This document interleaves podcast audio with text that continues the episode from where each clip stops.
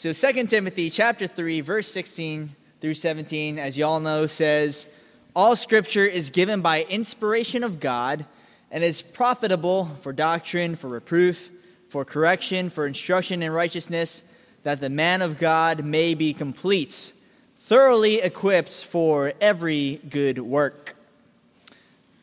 So one reason that we know that the Bible is God's word is because we see the amazing harmony and unity between its books. We see an amazing harmony in the way that the authors have come together to write under the one great author, which is God, and it has amazing unity in its book. It'd be very unlike any of us trying to compile a book. Imagine that we all got together and we decide to write a book as Impact Youth Group, and we decide to write on doctrines such as life after death, decide to write on how the world was created, how you should live your life, and we all took our different viewpoints and put them all together. You'd have a lot of different viewpoints. And most likely you'd have a lot of different contradictions and errors. Because as we all try to, form one thought, it's going to have 80 different opinions and 80 different thoughts and arguments and disputes. But the Bible is made of 66 books written by over 40 different authors from different cultural backgrounds over the span of 1,500 years on 3 different continents and 3 different languages. And yet, as we'll find out tonight, it does not have any errors or contradictions.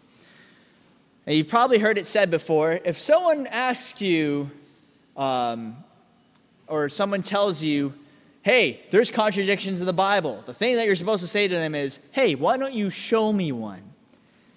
That's what you probably heard before. Show them, give them your Bible and say, show me a contradiction. And usually they can't tell you anything, or they don't have any alleged contradictions, which might work most of the time. But would you know how to answer someone who showed you an alleged contradiction of the Bible? And that's what we talked about in our small groups just now. Would you know how to answer someone if they showed you there is an error in the Bible? How would you answer a person who asks of you, how do you know that the Bible is God's word? How do you know? Most of us might turn to 2 Timothy chapter 3, verse 16. Well, the Bible says that all scripture is given by God. So the Bible says that it's God's word. So that's how we know it's God's word, because the Bible says so. And you're like, wait a minute. I don't know if you can use that logic. I don't really know if that works. You're saying that the Bible's inspired by God because it says so. What if I want to say I'm inspired by God because I say so? What makes that any different? Well, Bart Ehrman, as you just saw on the screen, has the following quote. He says, the copies of the New Testament are not reliable. He says, these copies all differ thousands of different places. There's about 400,000 errors in the New Testament overall. 400,000 errors. That's his count. So the interesting thing is, and some of you might hear that from your skeptic friends, 400,000 errors in the New Testament, you might automatically be discouraged. Here's this Bible scholar saying this until someone comes along and says, do you know that there's only 180,000 words in the New Testament? So how is it possible that there's 400,000 errors if there's only 180,000 words in the New Testament? Well, the way that he did his count was he just took one error and multiplied it times the number of manuscripts there are. So if there's 20,000 manuscripts of the New Testament, he just multiplied what he saw as scribal errors. By this count, someone actually looked at Bart Ehrman's book that pointed out these errors, right? So Bart Ehrman has this book called Misquoting Jesus. In his first edition, he had 16 errors and sold 100,000 copies. So if you do the math, Bart Ehrman, by his own count, has 1.6 million errors in his book, and no one should believe a word in his book either. So how do we approach the Bible? How do we approach this question? Well, first of all, even if you can't answer a skeptic's question, it doesn't mean that you have to immediately give up your trust in the Bible. I'm not saying that you have to know every single answer that everyone has when they come and approach you and say, how do you know that the Bible is true? How do you know that the Bible is the word of God? It doesn't necessarily mean that you have to give an answer for everything, because you naturally wouldn't assume that other things were deceiving you unless you had a good reason to doubt it. You wouldn't naturally believe that every single thing in the world was out to trick you or lie to you unless you have good reason to doubt. For example, imagine you were living your life assuming that you were always dreaming. You wouldn't be able to live your life very well. You walk around and be like, what if I'm dreaming? What if this is a dream? Probably act strange in class, jump around and make quacking sounds and stuff because you're like, well, if it's a dream, it doesn't count anyway. Or what if you were living your life assuming that labels on food were incorrect? What if this label is lying to me? Maybe some of you are actually like that, because I used to be like that, like checking the expiration date or worrying that someone's going to like inject it with poison. That's what I worried when I was like 3. So if any of you have those genuine concerns, I'm with you. But you can't live your life always imagining that someone's poisoning your food. What if you had the propensity to doubt that the signs on the restrooms were incorrect? And you walk over to the bathroom and it says, men's room, and you're a guy and you're like, what if it's deceiving me? I don't know. You wouldn't be able to live your life very well if you doubted every single thing that came your way. So, in the same way, we should assume the Bible is innocent until proven guilty. I think Christians often have a disposition to doubt things. If you're a Christian here today and you're like me, we have a propensity to want to doubt everything and not believe people. And I think it might be due to the fact of such examples like, you believed once upon a time your parents would give you Christmas presents, and you would hope, you would believe, you would trust. And then you're like me and you walk down the stairs last Christmas, there were no Christmas presents under the tree at all. And your hopes are dashed and you just mope around and you cry. And your parents are like, you're 24 years old, you don't need presents. I'm like, I want presents. So maybe you're afraid of being hurt. And so that's why you kind of keep things at bay and you don't trust other people. And so I think Christians, in the same way, they're afraid of getting their hopes up, so they have a disposition to want to doubt things.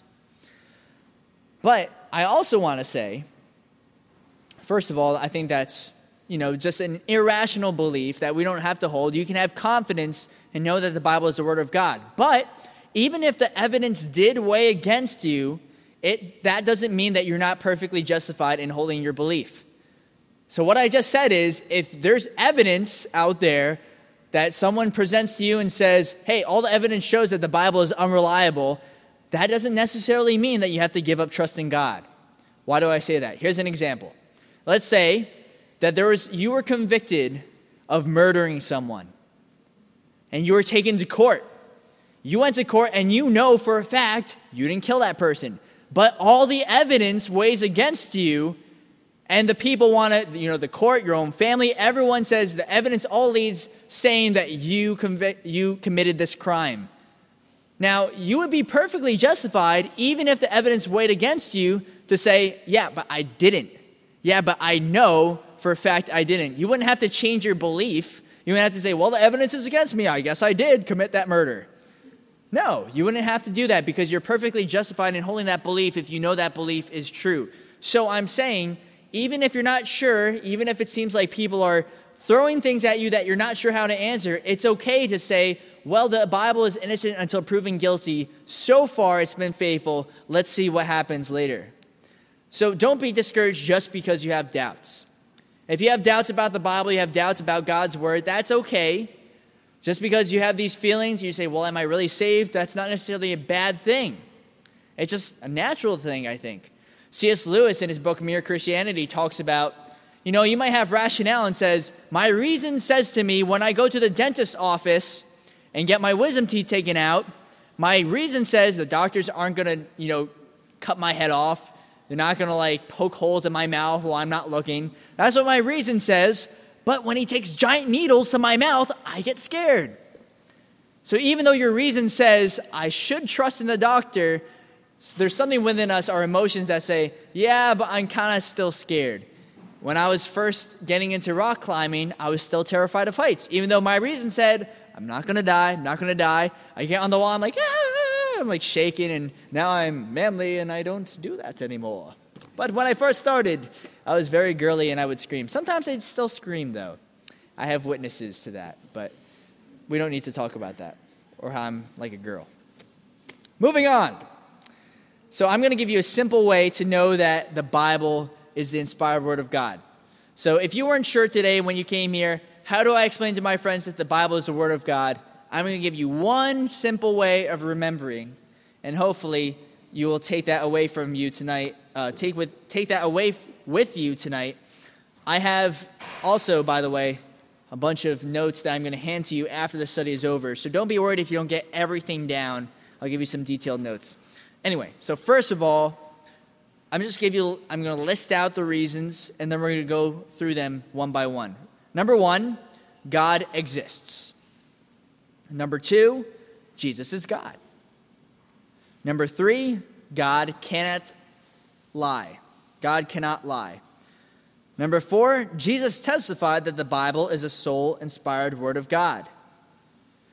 Number five, the Bible we have today is the same Bible that the early church had. And number six, the Bible we have today is the inspired word of God.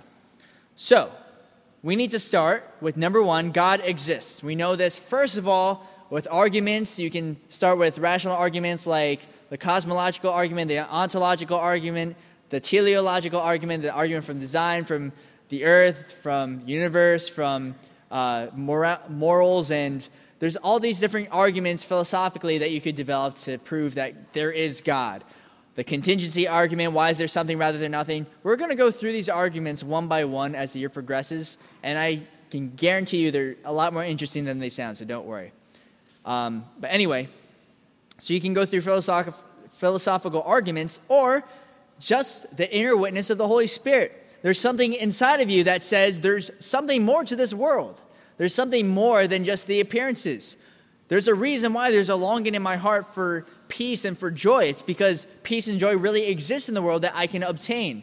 And God is the source of that peace and joy and goodness. So we start with God exists. God must exist. Number two, now if God exists, then we have to ask the question, who is God? And it's through outside arguments outside of the Bible that we can actually prove that Jesus is God. You don't need the Bible to prove that Jesus is God. Although the Gospels were written as in a historically reliable way, so that you don't have to question, well, the Bible's biased or the New Testament's biased or the Gospels are biased. Historians realize that the Gospels are historically reliable texts. And if they aren't, then we can't trust anything that we have that's from back in the day. We can't trust Plato's writings. How do we know that Plato really wrote that? How do we know that Homer's Odyssey was written by Homer? Actually, we don't know that Homer's Odyssey was written by Homer, but how do we know that's in the original writings, blah, blah, blah, and actually we don't know that. But the Bible is the most, and especially the New Testament, is a historically reliable document that even secular historians recognize. And even outside of the Bible, there are 39 or more sources outside of the Bible written within 150 years of Jesus' life that attest to more than 100 facts regarding Jesus' life, teachings, crucifixion, and resurrection. So people, even non-Christians, believe different facts about Jesus that they all agree on four different facts. Number one, that Jesus was a living person. Number two, that Jesus really was crucified. Number three, that Jesus was found, his tomb was found empty by some of his women followers. And number four, that his disciples claim to have these visions or appearances or hallucinations of Jesus after he rose again from the dead, supposedly. So how you deal with those facts, people deal with them differently and say, well, they must have been on drugs or something like that. But those are all four historical facts that historians, both Christian and non-Christian, agree upon. So you can conclude that Jesus is God even apart from the Bible. So if God exists, Jesus is God. Number three, God cannot lie. Because otherwise, how would you figure that out? Okay, God can't lie. How do you know? Because the Bible says so. So we can trust God's word because his word says that he doesn't lie. And that's also circular. So we can form a different argument to kind of find out what God is like. And through things like the ontological argument I kind of alluded to before, you know that God is the greatest conceivable good. If there is a good greater than God, then that would be God and not the one that we're thinking of. So God, by his nature, can't lie. To lie is an imperfection of his character. And if he could lie, then he wouldn't be God, and something else would be God. So God cannot lie. That's a sign I have to slow down. Number four, Jesus testified that the Bible is the soul-inspired word of God. So we know that God exists, Jesus is God, God cannot lie. Jesus, whatever he says must be true, and he testified that the Bible is the soul-inspired word of God. We know that through John 10:35. He says, the word of God came, and the scriptures cannot be broken. He also said in John 17:17, your word is truth. So Jesus himself attested that the scriptures are his own word. So number 5, that leads us to the belief, okay, if the original Bible that was around in Jesus' time was true, how do we know that we still have the same Bible? It's been 2,000 years since Jesus. How do we know that it's the same word of God? Well, we know the Old Testament is the same through the Dead Sea Scrolls. The Dead Sea Scrolls predate Jesus, and you can go see them. I actually saw them when I was in England for my mission trip back in 2005. We went to the British Museum, and we saw the manuscripts right in there. So that's how one way you can testify and realize that the Old Testament you have now is the same that was around at Jesus' times. There's 19 copies of the book of Isaiah. We can know that the New Testament is the same as is today as it was in Jesus' day from the testimonies of the early church fathers. The early church was established shortly after Jesus rose from the dead and ascended into heaven. Within the first 100 years, these early church fathers were so obsessed with the Bible and the New Testament that they would quote it. In every single letter that they would write to each other, they would quote the New Testament. And in fact, it's been said that there are enough quotations from the early church fathers that even if we did not have a single manuscript copy of the Bible, scholars could still reconstruct most of the New Testament today just from their writings.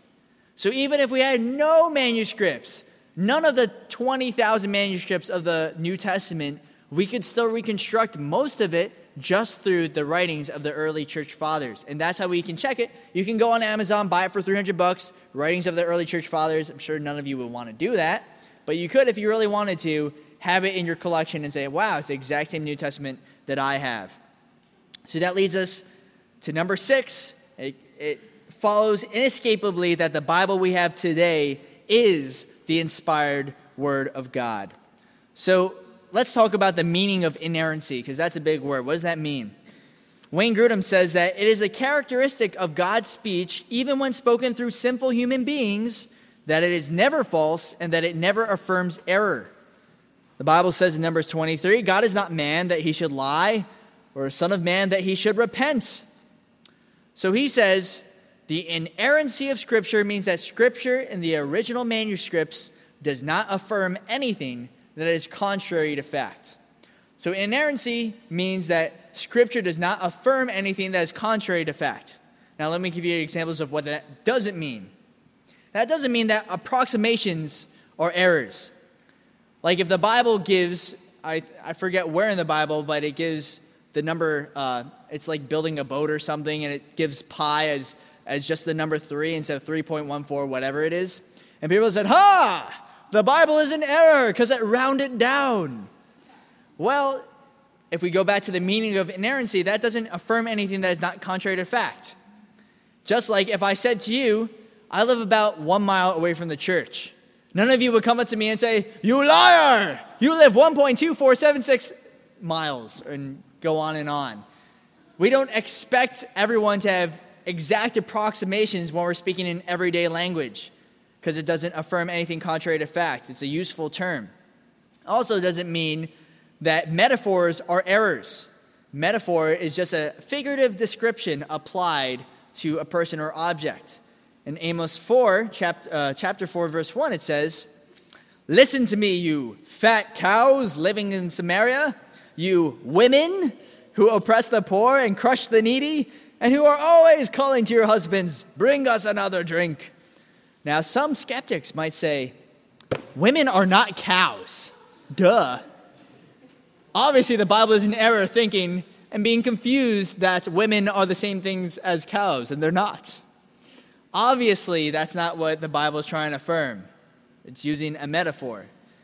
It also doesn't mean that grammar are errors in the Bible. When you hear, thou shalt not kill, no one would go up to the, Bible scholar and say, well, you see, the Bible is in error because it says thou shalt. And obviously, thou shalt is an incorrect way of using grammar. Or it has an apostrophe or something stupid. Obviously, that doesn't affirm anything that is contrary to fact. There's nothing untruthful about speaking in the language that the Bible is speaking to, in the context that Jesus was writing in. Now, what is a contradiction? Aristotle's law of non-contradiction says, one cannot say of something that it is and that it is not in the same sense and in the same time. So let me give you an example. The following is not a contradiction. It is raining now. It is not raining now. The two statements, it is raining now and it is not raining now, is not a contradiction. Tell me why. You tell me why. Some raise their hand. Yes. Yes, Nick. No. If I said the exact same sentence right next to each other, it is raining now, it is not raining now. Why is that not a contradiction?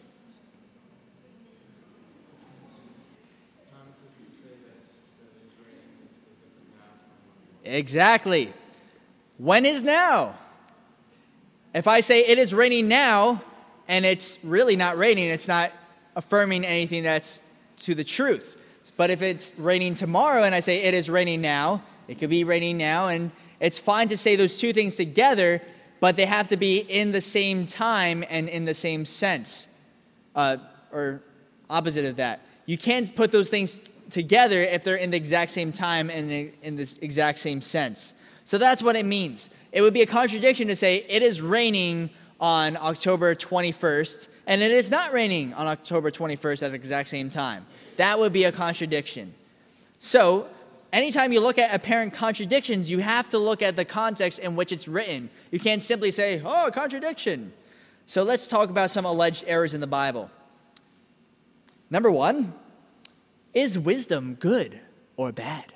Because the Bible says both. It says in Proverbs 3:13, happy is the man who finds wisdom and the man who gains understanding. But in Ecclesiastes 1 verse 18, it says, for in much wisdom is much grief, and he who increases knowledge increases sorrow.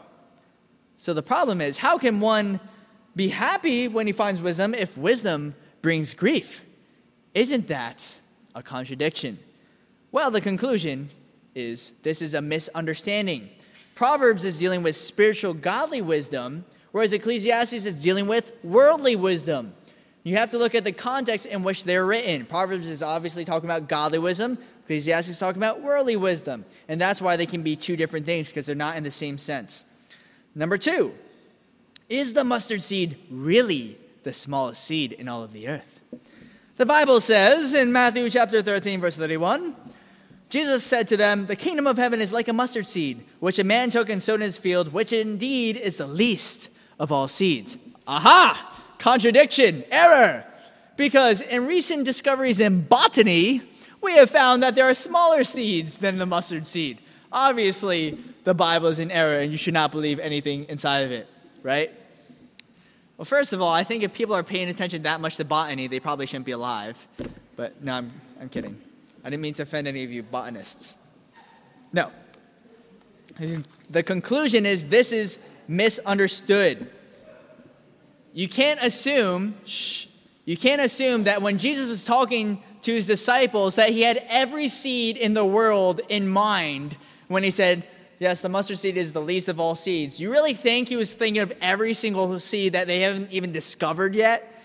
Probably not, because imagine if he was referring to, you know, the chronomimium seed, I just made up a word, is the smallest seed in all of the earth. The disciples say, what are you even talking about? Yes. But he's gotten to know all. He does, but who's he talking to? People that would have no idea what he's talking about.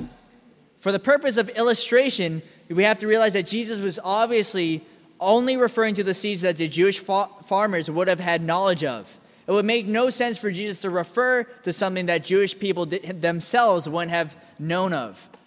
So number three, at what hour was Jesus actually crucified? A contradiction. Mark chapter 15, verse 25 says, now it was the third hour and they crucified him. But in Luke chapter 23, Verse 42, it says, now it was about the sixth hour, and there was darkness all over the earth until the ninth hour. What does this mean? Two different times. Well, so the problem is basically, how can he be crucified in the third hour and also at the sixth hour at the exact same time? Well, the conclusion is this is a misunderstanding because there's two different time frames. There's Jewish time and Roman time. Because you see, the Jewish day starts at dusk, whereas Roman time is a lot like our time. So when they have two different times, it's just because there's two different people speaking from two different standpoints. So there's no contradiction there. So let's go on to scribal errors, if you know what that is. Well, because mankind has free will and is also capable of sin, we can't rule out that in the copying of the manuscripts of the Bible, errors could have been made. So we're looking at humans. We know that humans are sinful. If humans are responsible to copy the Bible, isn't it possible that the Bible that we have today would have errors? Just because, and this is how we would answer it, just because humans can make mistakes, it doesn't follow that we can't do anything free of error. Just because you and I sin, that doesn't mean that you are incapable of doing anything perfectly or without any errors. For example, it's completely possible for a person to write a paper to their professor or to their teacher without any spelling mistakes. You're all capable of doing something with perfection in that regard. So just because they can make mistakes doesn't mean that they will make mistakes. So it doesn't. All it follows is the Bible could have errors, and then it's up to us to check, are there any errors, any scribal errors? A perfect God must speak perfect words and should be able to perfectly protect them. And that's how we should view it. If God is perfect and that's how we know him and we know that he is good, don't you think it's possible that God would be powerful enough to preserve his word? 1 Thessalonians chapter 2, verse 13 says, when you received the word of God, which you heard from us, you welcomed it not as the word of men, but as it is in truth, the word of God, which also effectively works in you who believe. So let's talk about scribal errors. Scribal errors are the copyist errors when they're copying the manuscripts of the Bible. They made, punctuation marks, whatever, they screwed up. Let's examine some of these. Number one, did Solomon have 40,000 or 4,000 stalls? In 1 Kings chapter 4, verse 26, it says, Solomon had 40,000 stalls of horses for chariots and 12,000 horsemen. But 2 Chronicles chapter 9, verse 25 says, and Solomon had 4,000 stalls for horses and chariots and 12,000 horsemen. So the problem is it 40,000 or 4,000? It can't be the other. Have you all lost in your confidence in the Bible yet? I hope not, because if you lost confidence over the amount of stalls that Solomon had, you're just really lame. So the conclusion is, this is a copyist error. So the scribe or copyist might have made a slip of the pen at some point in time, and it got copied. So, moving on to a more important one, what about the Comma Johanneum? Yes, I said that correctly. The Comma Johanneum. Does anyone know what the Comma Johanneum is? Well, let me break it down for you. 1 John chapter 5, verse 7 says, in the New King James Version, for there are three that bear record in heaven, the Father, the Word, and the Holy Ghost, and these three are one. The problem is, no Greek text in the first 1,300 years since Jesus has this verse in it. So for the first 1,300 years that the church was around, there was no 1 John 5:7 in this rendering affirming the Holy Spirit. It says that the Father, the Word, and the Holy Ghost, these three are one. Basically evidence for the Trinity. So it's not in the first 1,300 years in any Greek text that we find. So what does this mean? This must mean that it is an error. And scholars have said that this is most likely a scribal error that was glossed over from the commentary margins. So when someone was copying it, trying to figure out what does this mean, commentaries are just comments on the Bible and what does this mean to them. So scribe must have wrote something like, oh, this is talking about the Holy Spirit and Jesus and God, the Father. They're all one. This is affirming the Trinity. Accidentally, that margin got copied into the verse itself, and it got replicated. So, this would lead some people to believe, well, maybe there are things added to the Bible. First of all, just because the Comma Johanneum doesn't really exist in the Bible shouldn't give us discouragement that we can't trust our Bible, because number one, it's one of the very only instances that this happens in the Bible. There are very few instances where we're in question over any part of the text, and that verse in particular isn't even a question, because scholars have looked at it and said, okay, 1,300 years, pretty sure it's not supposed to be in the Bible. The only difference is we're 700 years out of when it was placed in there by the Catholic Church that was like, all right, we'd like to have affirmation of the Trinity, let's put it in there. But it doesn't affect doctrine, because the Trinity is, the concept of the Trinity is amplified elsewhere in the Bible. In Genesis, we see it in, when Jesus was baptized. There's different places in the Bible that we know that Jesus, the Father, and the Holy Spirit are one in the Trinity. We don't need that specific verse to affirm it. So, we have known that for a long time, and there's no question that it belongs there, so it's not a theological issue either. Now, if you're worried, saying, okay, what about other verses that could have been added in there? F.F. Bruce, a scholar of the Bible, says, the variant readings about which any doubt remains affect no material question of historic fact or of Christian faith and practice. Bart Ehrman himself, who is the leading skeptic of the Bible, says, but it doesn't follow that we don't know what it was really saying. He himself affirms that the Bible is, in its meaning, the same as it was back in Jesus' time. He just likes to poke holes because he has different reasons, obviously, because he wants to get famous and write books that are controversial and make some money. There's different motivational reasons that Bart Ehrman could talk about that. But as a scholar, he says, yeah, but you can still trust the Bible. So in conclusion, because we know that the Bible is God's word, we can approach it with confidence, knowing that the Lord can speak to us every single time that we read it.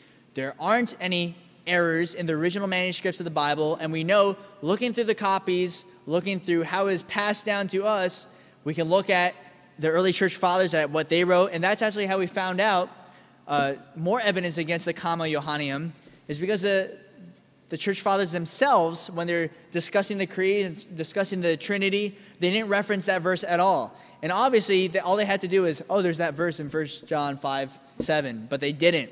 So that gives us good reason to believe that it's not in the Bible. But we have the Dead Sea Scrolls, we have the early church fathers, easy ways to remember that the Bible that you have today is the same, and without error, without contradiction. And scribal errors and stuff, that's easily resolved because it's not a question where, like, okay, we know it's a scribal error. It's not one of those things where it's like, is it or is it not? What did God want us to know? Does he want us to know that there are 4,000 or 40,000? What did he want to say? So, in essence, God's word is always going to be preserved. His word will always go forth and will not return void, because God himself is powerful enough to preserve his word. So you don't have to have any doubt about what it really says. When you approach the Bible, you don't have to question saying, oh my gosh, is this really the word of God or is this really not the word of God? You can know for a fact it is the word of God, and Jesus does want to speak to you if you would only open it up. You know, the other day I was reading in, I was Wednesday service. You know, I never encourage people to randomly flip two passages because I think that's just mysticism and weird. But it was one of those days where like, Lord, I just pray that you just speak to my heart. So I randomly flipped to Psalm 119, which figures because it's the middle of the Bible. But it says in verse 81, my soul faints for your salvation, but I hope in your word. My eyes fail from searching your word, saying, when will you comfort me? And in the end it says, revive me according to your loving kindness, so that I may keep the testimony of your mouth. Those things don't happen in any other book. There's those times where the Lord just speaks to you and he just ministers to your heart and you're just like, that's exactly what you needed, you know? You don't get that from reading dictionaries. I don't know why you read a dictionary to begin with, but you won't get that from the Hunger Games. You're like, Lord, speak to me through the Hunger Games. Katniss said, no. It's just not going to happen. And if it does happen, please tell me, because I would love to know that you based some aspect of your life on the Hunger Games. That'd be ridiculous. But we know that the Lord speaks through his word, and his word is living and powerful, able to pierce between the bones and marrow, able to discern between the matters of the heart, able to minister to our hearts, encourage us, lift us up. But that's another Bible study for another day. So let's pray.